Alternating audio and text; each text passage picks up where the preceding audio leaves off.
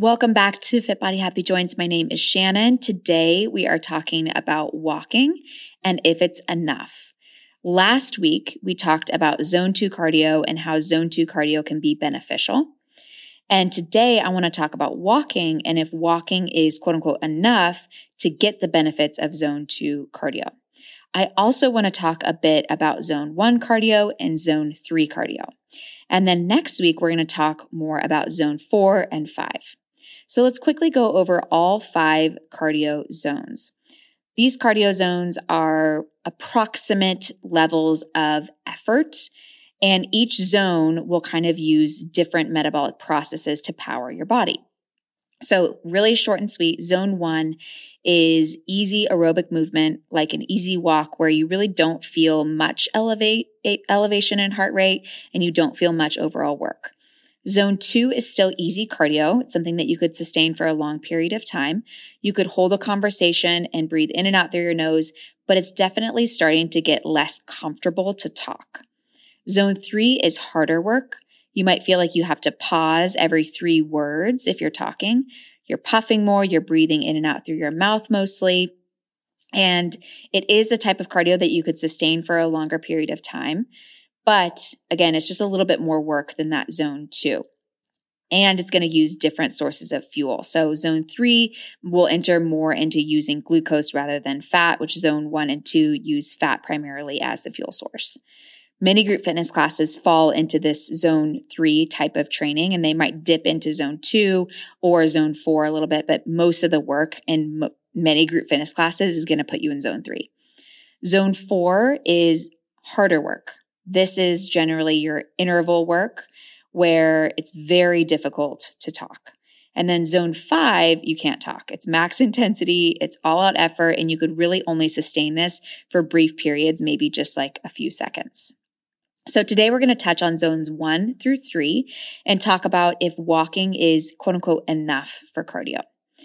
So zone two cardio, I broke it down in detail last episode. Please go listen to last episode. If you haven't, there's tons that we got into. It was a beefy one, but zone two cardio is steady state cardio, like easy runs or bike rides or, or brisk walk that increases your heart rate, but at the level of work where you could still breathe in and out through your nose, but it's starting to get uncomfortable to do so. You could speak without having to pause every three words, but it's not as easy to speak as if you were resting or as if, or as if you were going for a leisurely walk. Zone two cardio can improve mitochondrial health, which improves metabolic flexibility and increases your body's efficiency at using fat as a fuel source. This can improve your cellular machinery, reducing the risk of disease and potentially aiding in attempts at improving body composition because your body, body can more easily use fat as fuel outside of your workout. Zone 2 cardio also improves cardiovascular health and the ability of your heart to deliver blood and oxygen to the tissues of your body. Zone 2 cardio not only improves your metabolic health and your heart health, but it can actually improve your performance in lifting, making you more efficient and making you able to do more work during your lifting sessions, which means you can have more impactful lifting sessions and build more muscle. So doing some zone two cardio can really allow you to kind of snowball in your health, longevity, and body composition goals. It can really start to compound. Remember that it's not just about the calories or fat that you're burning during the workout itself, because those are minimal and fairly insignificant, but it's all about the downstream effects of how that type of workout is affecting your body. It's also great because it's zone two cardio is generally easier on your body. It's easier to recover from. It's not going to leave you feeling wrecked or like you need to go take a nap like some other forms of cardio can. It's not like you're going to be like crawling out of your workout feeling like you want to throw up like sometimes some group fitness classes will make you feel.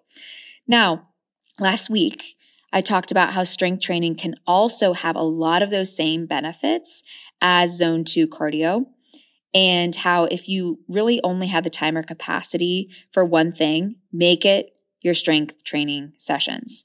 Make strength training your cornerstone and then lace in the zone two cardio. Once you get um, consistent with strength training, you're building the muscle, you're consistent with eating enough protein. Focus on those things first, and then you can start to lace in your zone two cardio as you have the capacity. I specifically talked about last week how circuit training and superset training at higher reps So 20 to 30 ish reps, still approaching that failure point, can be a great way to stimulate many of the same benefits that you get from zone two cardio from a metabolic standpoint. I talk about how a hypertrophy routine, so a muscle building routine, something like Evlo combined with walking can be a great way to improve metabolic health, keep your body moving, keep your energy expenditure high, and not make you feel like you got hit by a, a bus or make you feel like you have to adhere to a really unrealistic routine that is potentially not allowing you to enjoy your life, honestly. It can just get out of hand really fast.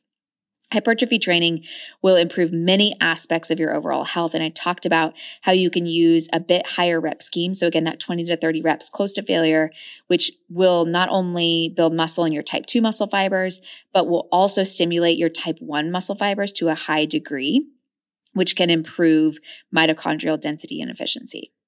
So again, this type of training can really help you see a lot of the metabolic and health benefits of zone two, but at the same time, it's going to have the added benefit of hypertrophy, so muscle growth, strength, bone density, and improving your body composition. We do want to prioritize building muscle because it's going to have all of the benefits of cardio, maybe not to the same extent, but you're also getting the addition of the lean mass.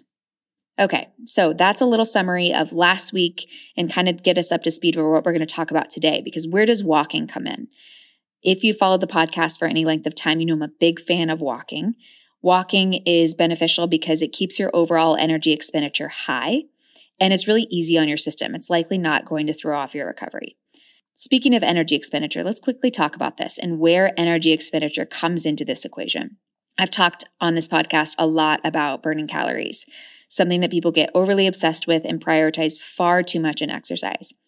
Interestingly, you don't burn and burn and burn the more exercise you add.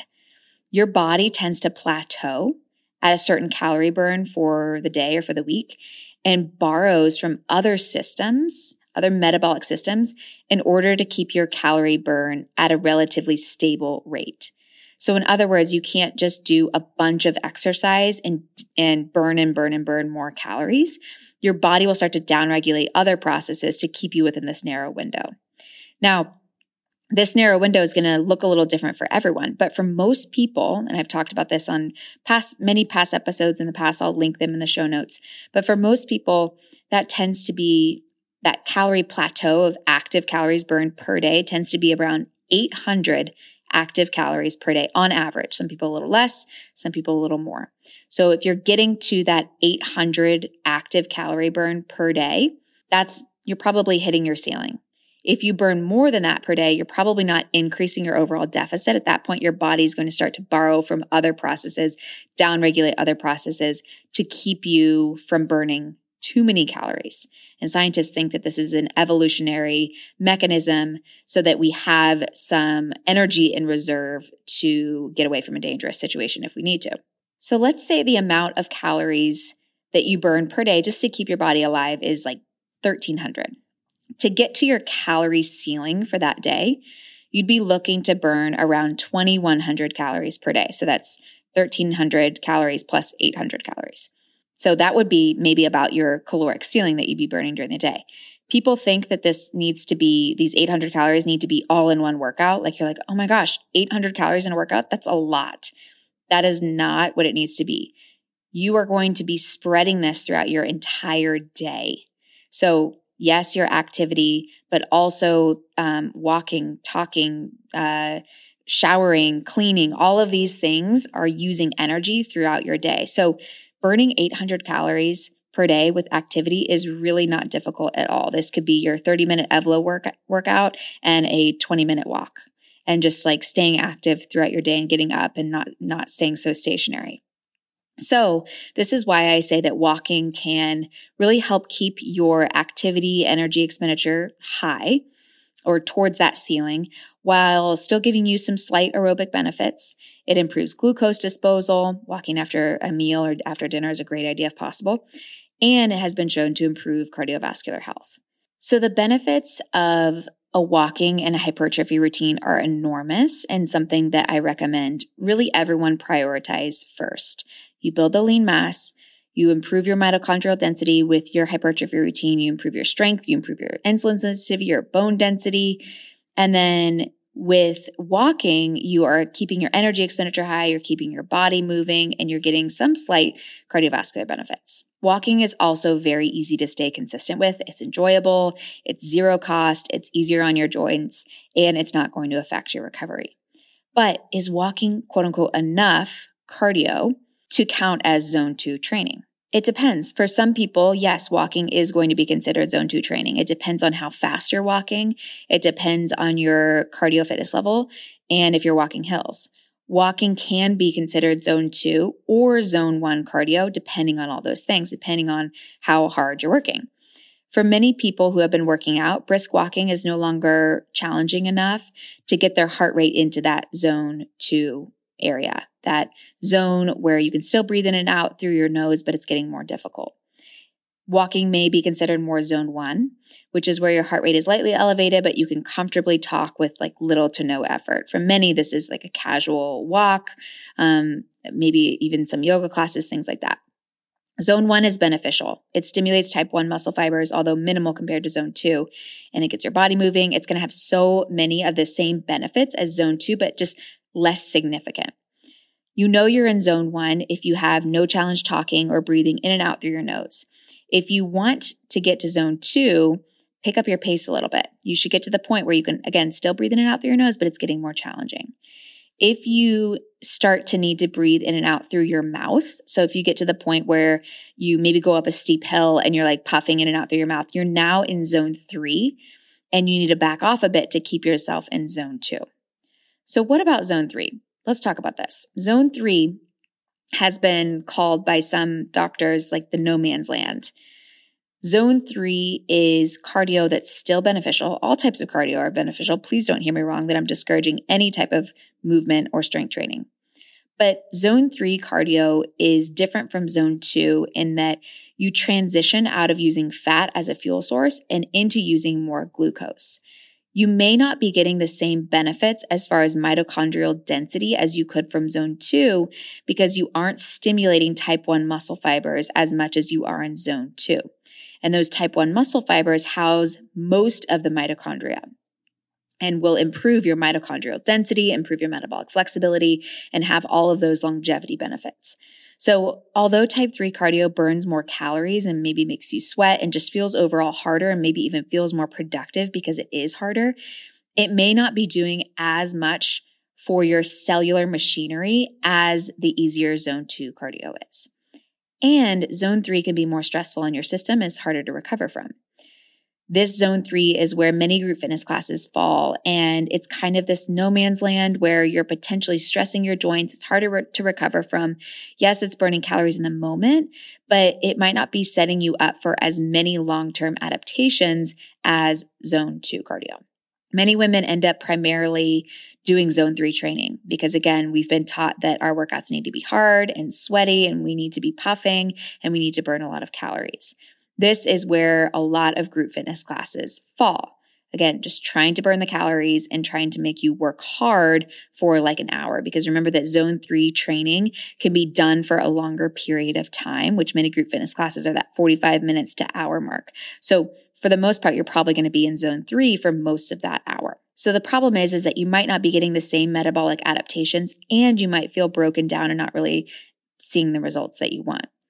And this is because number one, the calories in your workout don't really matter much when it comes to leanness, something I talked about just a second ago.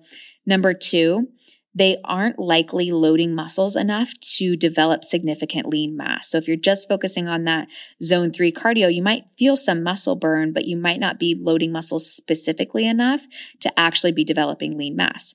Number three, these zone three type cardio group fitness classes aren't utilizing your aerobic system as much and stimulating the same metabolic benefits as some easier zone two cardio. And then number four, if you're overdoing it, stressing your system with these zone three type workouts, it can create inflammation and damage that's really going to cause you to feel icky and not feel very sustainable. You might feel like you got hit by a truck all the time. So again, not that zone three is bad or should be avoided or that you should be afraid of it or that if you enter into zone three, you should freak out. None of that. It's just that it shouldn't maybe be the priority for most of us. Remember that I'm not speaking to those that are running marathons or competing in any way. If you're training, that's a completely different story. I'm talking to people that want the general health benefits, the longevity benefits, and maybe the body composition benefits. So zone three is the one that many of us maybe traditionally fall into because again, it just feels like harder work. You get sweaty, you're breathing in and out through your nose, and you're going to burn more calories. Okay, so that's zone one, zone two, and zone three. So if you're like, okay, I think I want to start adding zone two. I hear the benefits. I'm consistent with my hypertrophy routine. I'm consistent with my nutrition. I'm consistent with walking and just overall moving my body. Now I'm ready to add zone two. How should I do it? You can do this by adding in some jog walking. So try staying below that zone three threshold where you're no longer burning that fat. So maybe that might mean walking a bit and jogging a bit. If you're new to zone two training, this might feel kind of hard to find that sweet spot and it might just take some, um, effort and intention. And you can look at heart rate. Your, the heart rate you want to be in for zone two, depending on who you ask is 60 to 70, maybe 75% of your heart rate max. But heart rate might be a little less accurate at predicting if you're in zone two. A more accurate measure to predict if you're in zone two is going to be if you can talk. So if you can talk and you're not pausing every three words and you can still breathe in and out through your nose, but it's getting more challenging, you're probably in your zone two. If you hate running or jogging or you're stuck inside, you can also take our low impact cardio burst class and you can even layer them. We have tons on the app. If you're someone who likes music and a little more variety, that might be fun um, for you to do. You can climb stairs, you can swim, bike, dance. I think zone two can really be about choosing an activity that you enjoy, which really makes it fun.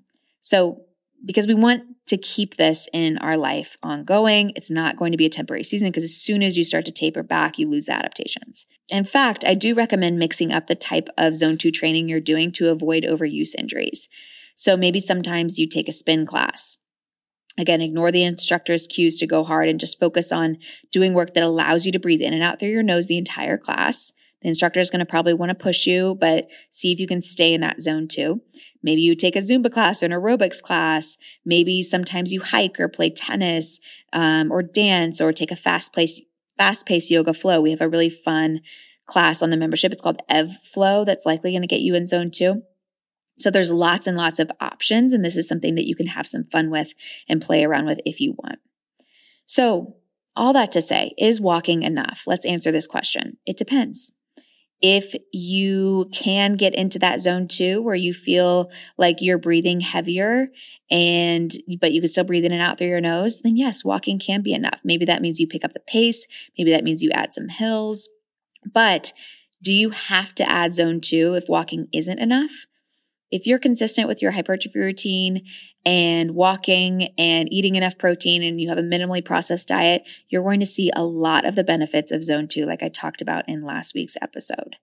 But if you're like, I'm consistent with all that, I'm ready for more, maybe start, you know, with one 30 minute session per week and start to get used to staying in that zone two, because it might be more challenging than you think.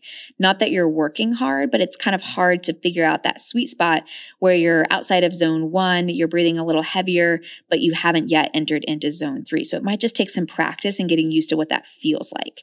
So you might start with one 30 minute session a week and maybe work your way up to 45 minutes or an hour here and there, maybe one to three times a week, and just really start to do what fits in your lifestyle. But if you aren't consistent yet with your hypertrophy, nutrition, and walking, that should be prioritized first, in my opinion, because you have to consider what type of activity you're going to maintain. This is not going to be a temporary season. So I hope this answered your question about if walking is enough. Next week, we're going to be talking about a potentially even more impactful form of cardio than zone two, which is zone four and five training. So stay tuned for that. I'll make sure to give you at the end of that episode wrap ups and takeaways from all three of these episodes. So the one I did last week, this one, and then next week's episode, so that if you're overwhelmed, I'll make sure to wrap this up in a pretty little bow for you at the end. So stay tuned for that. We will see you all next week, same time, same place. Bye for now.